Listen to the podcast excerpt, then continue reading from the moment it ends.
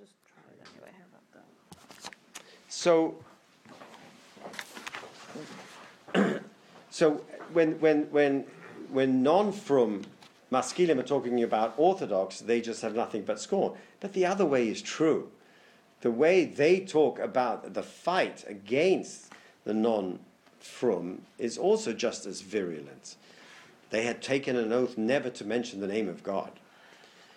By his own admission, upon becoming to the rabbi, Hirschber heard a relentless admonition Hirschber, there is a God! Hirschber, there is a just from the Torah, he said. Yeah. All right.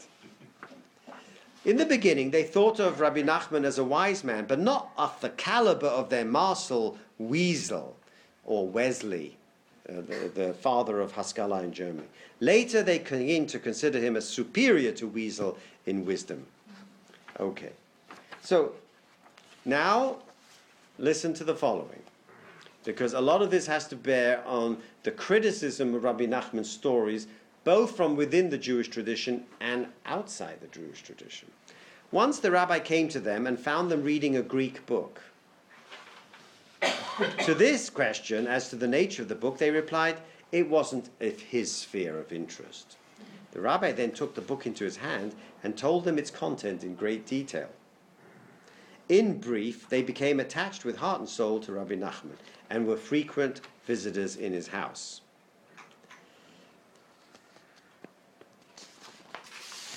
Hirschber even began to grow a beard. He also repeated to Reb Nosson the discourse that the rabbi delivered on that day. Okay. So what's this from, this book that you... This is from the Sipurim that is written in 1935 within the tradition. After the death of Rabbeinu, these maskilim remained friends of our fellowship, particularly Reb Nosson, who had been ordered by the rabbi to speak to them on his visits to the city. Although once he came to the rabbi and said, Rabbi, I could explode, I just can't deal with them. And Rabbi said, keep going back. And then once they became involved in such a complicated discussion, Reb Nosson exclaimed, What did the Rebbe want from me? Now listen to this. Fast forward 30 years. It's now 1834. Rebbe died in 1811. People are coming every year now to try and make a kibbutz by his grave. Okay. But the Savrana, that is another Hasidic dynasty who was in town, who wanted to rush, run, run the Breslovers out of town, instigated a smear campaign against Reb Nosson and the Breslover Hasidim. Opponents denounced Reb Nosson to the Russian authorities, claiming that he was a false prophet whose activities opposed the interests of the Tsar. That's called being what? A moser, right? That, there's nothing worse. So you muster your opponent to the government. Reb was arrested, charged with treason, and exiled to his hometown in Nemirov and placed under house arrest. Now it's coming a week before Rosh Hashanah, and he's in charge of the whole kibbutz. Reb obtained a travel permit and journeyed to Uman in secret. He was discovered and reported to the authorities and arrested on the night before Rosh Hashanah. Now, assimilated Jews, Moshe Landau, who lived in Uman and been friendly with Reb Nachman, intervened on Reb Nosson's behalf and allowed him to remain in Uman for Rosh Hashanah. Next time it happened, they tried to murder Reb Nosson, mamish to murder him. These And- and these other Hasidim, they were not just other Hasidim, they were anyone, uh, believe me, Breslov didn't have a good reputation. Uh, you know, you don't go around saying our Rebbe is the only Rebbe and not get into trouble with the local yokels who have their own Rebbes. There was the Shpola Zayda, the Savrana, there were three different groups that, if you read the, um, Asaf's book now on the dark side of Hasidut, he goes into the uh, Lubavitcher, the dark side of the Lubavitcher movement, the dark side of the Rizhna movement, and the pursuit of the, Br- the Bratslavas. Very interesting book. He's a professor at um, Bar Ilan. So they would say that they're afraid that the, the religion is being diluted and that we need to remove this. I'm not sure that, that it was a theological thing. I think it was much more, Power. um, yeah, power struggle for. for the local. But I think he's right. Well, How do they justify to themselves being a Moser? They justify it by saying that they're out to destroy. Or- Well, I think I think they're doing what they did to the to the Chabadskas. They're saying this is a cut. Yeah, that's. what- Every time you say, "Well, that's a cut," yes, a sect, Cult. Cult. cult, Cult. a sect. Yeah. right? A cut, a class of its own. It's a sect. Well, there's halachic problems with that. You're separating yourself from the tzibur. You're starting your own shul, your own minyan. You're diluting the minyan here. You're, you're, you have a different shulchan aruch. What, what is this? So you have to fix it. You have to, You have to fix it, right? So both Braslav and Chabad came under this mustering business. but on two occasions, it was the maskilim of Uman who saved the day which makes me feel that Rabbeinu saw that into the future and said, "You're going to need them one day. Don't, don't, don't. We've got enough problems with our own other Hasidic groups. Don't knock them. They are powerful. They're well connected, and they will help you one day." Okay, now I want to go to the Maskilim sources because this is I've only recently discovered this, um, and and then we'll stop. Okay, so what should we conclude now from the, from the in sources? Take the masculine to have the comparison in our minds. From the in sources, the Maskilim um, show the power of Reb Nachman to engage all types. All times, okay. It in, shows the paradoxical nature of Rabbeinu, who was able to see even the dark places of Apikoros, the spark of the chius of the Rebbeinu Shalom, um, and not to give up on these three people. Now, from the Maskilim sources, what was the relationship of Rab Nachman with the Maskilim? Again, I'm trying to make a case for leakage between two separate worlds that Berel Wein and the Art Scroll people have said are hermetically sealed, right? The Orthodoxy, the Haskalah, right? And the Bundists and the Zionists. From the Maskilim, we hear of friendly relationships that existed between Rabbi Nachman and the Maskilim. In the Russian Jewish periodical Sion, Zion, published in Odessa, and this is um, uh, 1862, he, the Russian Jewish period writes as follows. Rabbi Nachman was a grand, great, was a grandson, he wasn't, he was a great grandson of the Baal Shem Tov. He was a man of parts, but inclined to mysticism. He was a friend of Hirschber Hurwitz of Uman. So this is a Haskalah periodical in 1862. Later famous as a professor of Oriental languages at Cambridge University. We'll come back to that. That's too interesting to let go. Hurwitz would read and explain to Rabbi Nachman the German classics, to which he listened very attentively. If an idea appealed to him, he would incorporate it in his own works, ascribing to it a Hasidic master. Now, you have to understand when these guys met, they hung out in 1810. The stories were written 10 years before.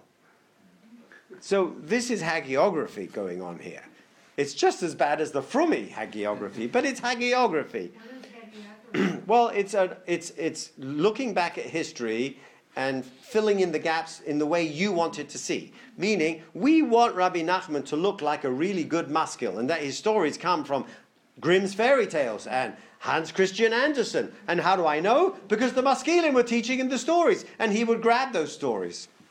Once Hurwitz read to him a passage in Schiller's drama, Kabale und Liebe, in which the father, reproaching his daughter for thinking of her lover even in church, receives the following retort Should not the Almighty be delighted over the fact that my joy in the best of his creatures leads me to forget the Creator himself?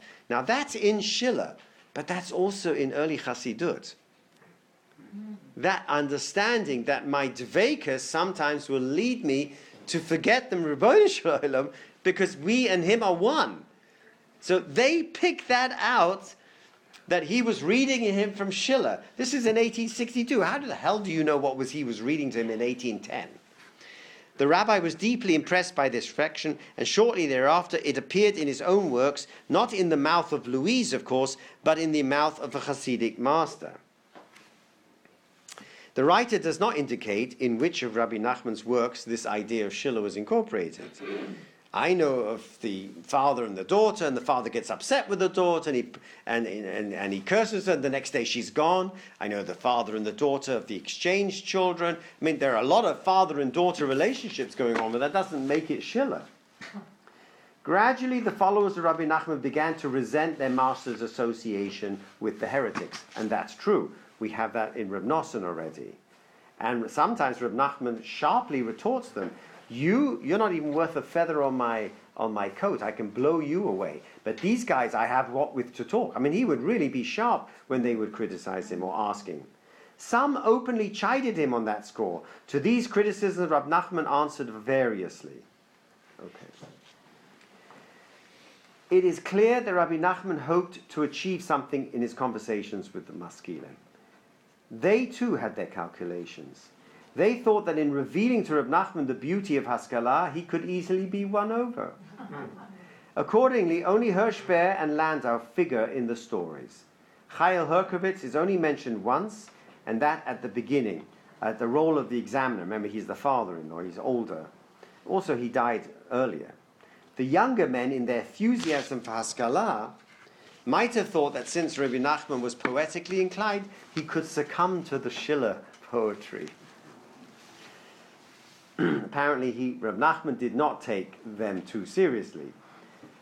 In his relations with them, you can see from the inside a slight note of contempt.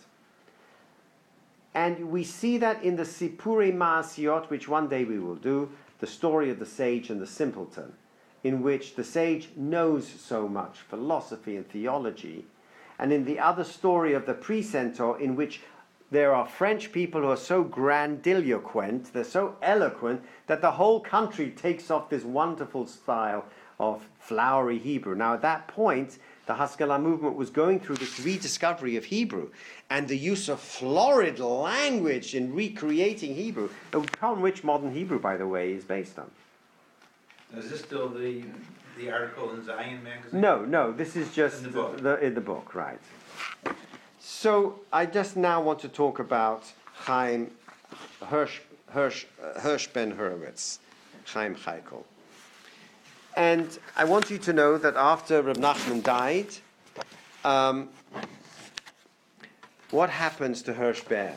It is really, a, it's, it's really an amazing story. Chaim Heikel, the son of Hirsch Ben, sorry, Hirsch Ben, the son of Chaim Chaikel. what happens to him? So it turns out that in fact, Hirschberg is known to, to Inside Story for his games of chess with Reb Nachman and for having read aloud German stories to him. In 1825, he encountered insuperable debts, and we're going to see with Max Lilienthal the same thing has him coming to New York. Um, so Hirschberg moves to England and renames himself Hedwig Bernard, professor of Hebrew at Cambridge and a Christian. He publishes a number of books, mostly about the Rambam. And we would know nothing about him except that he had a pupil, Frank Chance. And Frank Chance absolutely adores his teacher. Now, whether he was a professor or not is unclear, it's unlikely. We know that at this time in the 1830s, um, the Cambridge schools had decided, of theology and divinity, had decided to um, employ Jews um, for the sake of reacquainting themselves with the Hebrew text of the Bible, which had been translated into Greek and then into the Vulgate, into Latin and they wanted to get back at the original. So they got these Jews who were living in London to come up to Cambridge, and they were given a stipend, um, and they would know English and they would know Hebrew, and they would translate. Frank Chance did not know Hebrew. And we still to this day have, and it's online, Herman Hedwig's translation of the book of Job from Hebrew into English. The front piece of the book includes his portraits. And I thought I had it. but I'll bring it for you next week. And you see a man with a dog collar, uh, at the church, a, a church man sitting by some books, and um, oh, So what was he No, I doing? can't. Do you think he and he was earning money. He was earning money, um, Smart. and unfortunately, in order to do that, he may well have had to be Meshumet. Uh, he had to c- convert. And Um, it's possible he was a professor if he was in Schumann. it's possible that he received a stipend and worked in the thing. It's unclear and it's unlikely that he would have gotten a full professorship as a Jew, even as a Meshumet. Um, he lost his sight. There is doubt uh, that it made his achieving a, uh, his professorship easier by being Meshumet. It wasn't required. Um, his predecessor in Cambridge was Joseph Crool, who was an unconverted Jew, but, but he openly opposed um, missionary activities directed at the Jews. There was a lot of missionary activities against uh, for the Jews at this point in time. Lot of missionary activities. In fact, uh, the, um, Bernard, his name is in the Church of St. Martin in the Fields. If you go to London, and it's a very important church, it's near Trafalgar Square, and it's uh, it's a church that played every noon throughout the Blitz. So, in the heart of the British uh, mind, it's it's a very sacred place because it withstood Hitler. And if you walk into the Church of St. Martin in the Fields, and they still have concerts to this day. Um, in fact, the Academy of St. Martin in the Field comes from the Church of St. Martin in the Field because the acoustics collect, conducted by Neville Marriner. okay? And they do all this ancient music because it, it lends itself to that. Well, in there is a, is a tablet of all the Jews who had been converted by that particular church in Cambridge, and his name is there. And um, we still have facsimiles. I'm going to pass this around of his handwriting and in Cambridge. Now, he gets a letter from the famous uh, maskil in uh, Uman, Jacob Eichenbaum, known for his great mathematical expertise, uh, and he chastises Bernard uh, for changing his name and for becoming a Meshumet. Um, and that letter to him was published in, uh, in Sion in 1862 and as a separate pamphlet in 1867 in the Haskalah periodical. So we shouldn't think that the Maskilim wanted to convert. It was different than the Germans. They didn't want to see their ticket into society because they weren't that enamored with the non Jewish society of Eastern Europe. It wasn't very highbrow. But they did want Jews to get out of the pale. They did want Jews to get out of the shtetl and out of the ghetto. Which brings me to end up with the following observation. And what have I learned from this? Your homework is to read The Chosen again. It'll take you two hours, it's very quick. And I want you to read it because if you think today, the way we study Talmud, the way we do Daf Yomi, the way uh, people like um, uh, Zornberg quotes freely, Jonathan Sacks quotes freely from non Jewish sources, they would be considered maskilim 100 years ago. The way we are now at YU looking at alternative texts of the Gemara to see what fits the Pshat best, the way they did at JTS or whatever college it was called, Potok called it, um, in 1951, that is today's orthodoxy. And today, no one in Bar Ilan would be learning a Black Gemara without using the Bar Ilan program, which gives you seven different manuscripts of the Gemara to give you the best fit. You don't have to use Pilpul to say, well, we can fit the squeeze and that. There's a better text. And the question is, where does this end? For Bar Ilan University, being a Frum university, biblical criticism starts with Joshua 1 1, doesn't go back meaning that they do not feel the integrity of the Torah itself can be messed with. Why? For ideological reasons. But you go up the road 45 minutes away to Hebrew University, we can dissect the Torah as well. So this kind of yesterday's apikoros becomes the tools of technology of today's orthodoxy, and I'm not even talking about the way we have imbibed goyish minhagim or goyish tools of technology into our orthodoxy. I'm not even going into that because that's reductive. I'm talking about the basic tenets of our faith. Torah min hashamayim, the way this tablet article, where is it? Um, who's got my tablet article? Um, no. Uh, the way the tablet article asks that question, you know, what do you do if you are learning during the day uh, at Hebrew U and dissecting the text, and at night you're coming home and your little kid in Cheder is saying, Tati is Torah min hashamayim. You know, what, what do we do? And I am suggesting that it's, a, it's not such a black and white. Now, it is black and white in the black hat Orthodox world of Lakewood because they feel they're carrying the torch uh, of Torah true Judaism. So, in those Chadorim, um, they do the minimum required by the state of New Jersey. So, it's not like you can just say you can't get an education. So, Volozhin lost, even though Volozhin closed its doors because it refused to allow mathematics into the curriculum Every little cheder has the curriculum. Every cheder in New York, every right wing uh, Satmar cheder has to do a minimum for the state standards. So, you know, what I'm trying to say is that history is always the story of the victors, and we have to go back and understand how complex these various streams have mutually fertilized each other. Now, I haven't even spoken about religious Zionism, where the Zionists were anti Orthodox, anti religious, that's a whole different story. And I don't even want to get into the history of Zionism and how Reb Bar Ilan and the Mizrahi are filled with rabbis from the old time who are big Talmidei Chachamim, but who feel that Zionism is a legitimate answer to the solution of the Jewish question and certainly not after the Holocaust when people like Teichtal and, and the Munkacher Rebbe's son-in-law, Son-in-law. right? Got me scared there. The Munkacher Rebbe's own son-in-law, the Cholon Arov, a huge Eloi, you know, became a state, state rabbi, Shtotrov, in Cholon for the, for the Zionist entity.